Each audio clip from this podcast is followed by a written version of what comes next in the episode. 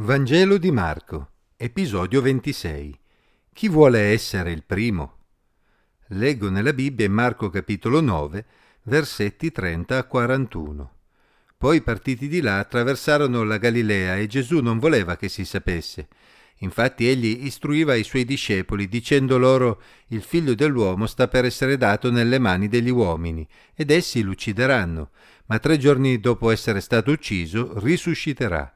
Ma essi non capivano le sue parole e temevano di interrogarlo. Giunsero a Capernaum. Quando fu in casa domandò loro di che discorrevate per strada. Essi tacevano perché per via avevano discusso tra di loro di chi fosse il più grande. E allora sedutosi chiamò i dodici e disse loro se qualcuno vuole essere il primo, sarà l'ultimo di tutti e il servitore di tutti. E preso un bambino, lo mise in mezzo a loro. Poi lo prese in braccio e disse loro Chiunque riceve uno di questi bambini nel nome mio, riceve me, e chiunque riceve me, non riceve me, ma colui che mi ha mandato.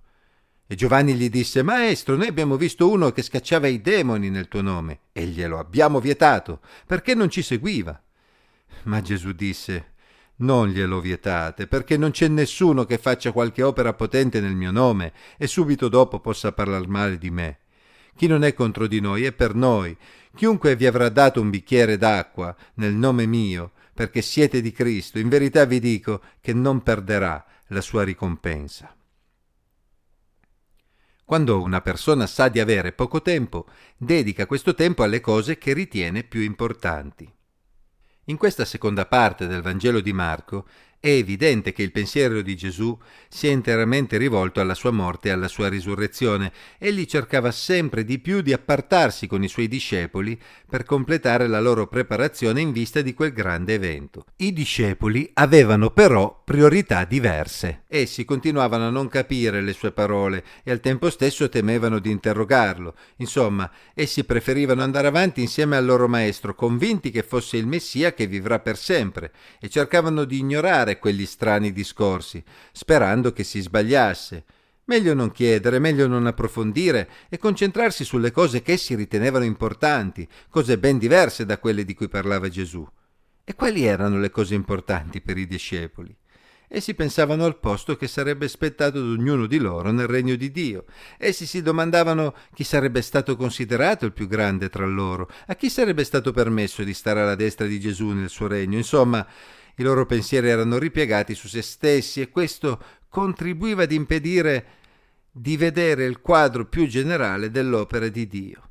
Gesù conosceva i loro pensieri, anche se essi si vergognavano di rivelargli l'argomento della loro discussione. Gesù non li rimproverò, non li trattò male, ma ebbe compassione di loro e chiamatili a sé, ne approfittò per impartire loro un'ulteriore lezione. Chi vuole essere il primo? Gesù sapeva che tutti loro aspiravano ad una posizione di preeminenza. Immagino i discepoli attenti mentre si accingevano ad ascoltare Gesù, che rivelava loro come ottenere quel privilegio. Dovette essere una vera sorpresa quando Gesù svelò loro che per essere primi dovevano essere ultimi, ovvero dovevano mettersi al servizio di tutti gli altri. Per seguire Gesù essi avrebbero dovuto imparare a non preoccuparsi troppo del proprio vantaggio personale e della propria posizione nel regno, ma avrebbero dovuto preoccuparsi di mettersi al servizio della collettività. D'altra parte era proprio ciò che Gesù, il Re dei Re, stava facendo in mezzo a loro. Come essi avrebbero compreso in seguito, Gesù sarebbe morto proprio per il bene della collettività, per i peccati dell'umanità. Per completare la sua lezione Gesù prese in braccio un bambino. Chi era nella società meno importante di un bambino? Chi sarebbe andato da un bambino a chiedere un consiglio? Quale prestigio poteva avere un bambino? Eppure, chi voleva davvero essere il primo doveva imparare anche a servire il più piccolo, il più insignificante membro della società che avrebbe ricevuto anche solo un bambino nel nome di Gesù, avrebbe ricevuto Gesù stesso, e chi avrebbe ricevuto Gesù stesso avrebbe ricevuto colui che lo ha mandato, il Signore, creatore dei cieli e della terra. I discepoli non dovevano quindi pensare che essere stati scelti da Gesù per essere i suoi apostoli, i suoi inviati nel mondo, avrebbe conferito loro uno stato sociale e dei privilegi particolari. Al contrario, essi avrebbero dovuto mettersi al servizio anche del più piccolo membro della società per servire davvero il re dei re. I discepoli facevano fatica a comprendere. Se Gesù era davvero il Messia, il Re, allora essi, che erano della sua cerchia speciale, dovevano pure avere dei privilegi nei confronti degli altri.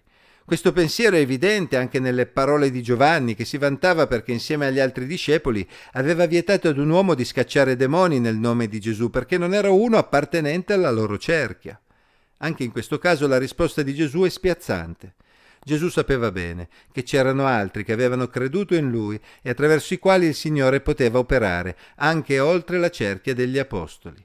D'altra parte Gesù aveva operato molti segni in tutta la regione ed era ovvio che ci fossero persone che avevano creduto, anche se non si era unito al gruppo itinerante dei discepoli. Gli apostoli non avevano il diritto di vietare ad altri di esprimere la propria fede in lui. Chi operava nel suo nome contro Satana era ben accetto e se Dio operava attraverso altri, i discepoli non avrebbero dovuto interferire. I discepoli dovevano comprendere che il Signore aveva certamente un piano per loro, ma questo non significava che anche altri potessero avere un ruolo importante nel piano di Dio. Non dovevano cercare di prevalere gli uni sugli altri, né dovevano pensare che Dio non potesse servirsi di altri oltre la loro cerchia ristretta. D'altra parte, Dio avrebbe dato una ricompensa a chiunque lo avrebbe servito, non solo ai dodici apostoli. Come essi dovevano servirsi gli uni gli altri, diventando gli ultimi per essere i primi, così chiunque avesse servito i discepoli di Gesù, anche fuori dalla cerchia degli apostoli, sarebbe stato ricompensato dal Signore. Chi vuole essere il primo? Anche oggi noi esseri umani abbiamo lo stesso problema di quei primi discepoli di Gesù. Siamo troppo preoccupati per noi stessi, per il nostro prestigio e spesso ci sentiamo superiori agli altri, come i discepoli si erano sentiti superiori a quell'uomo che operava nel nome di Gesù ma non faceva parte del loro gruppo.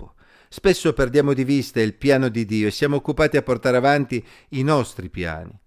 Che il Signore dia ad ognuno di noi di comprendere che la nostra unica preoccupazione dovrebbe essere quella di servire gli altri con amore, anche i più piccoli della società, senza aspettarsi particolari riconoscimenti in cambio.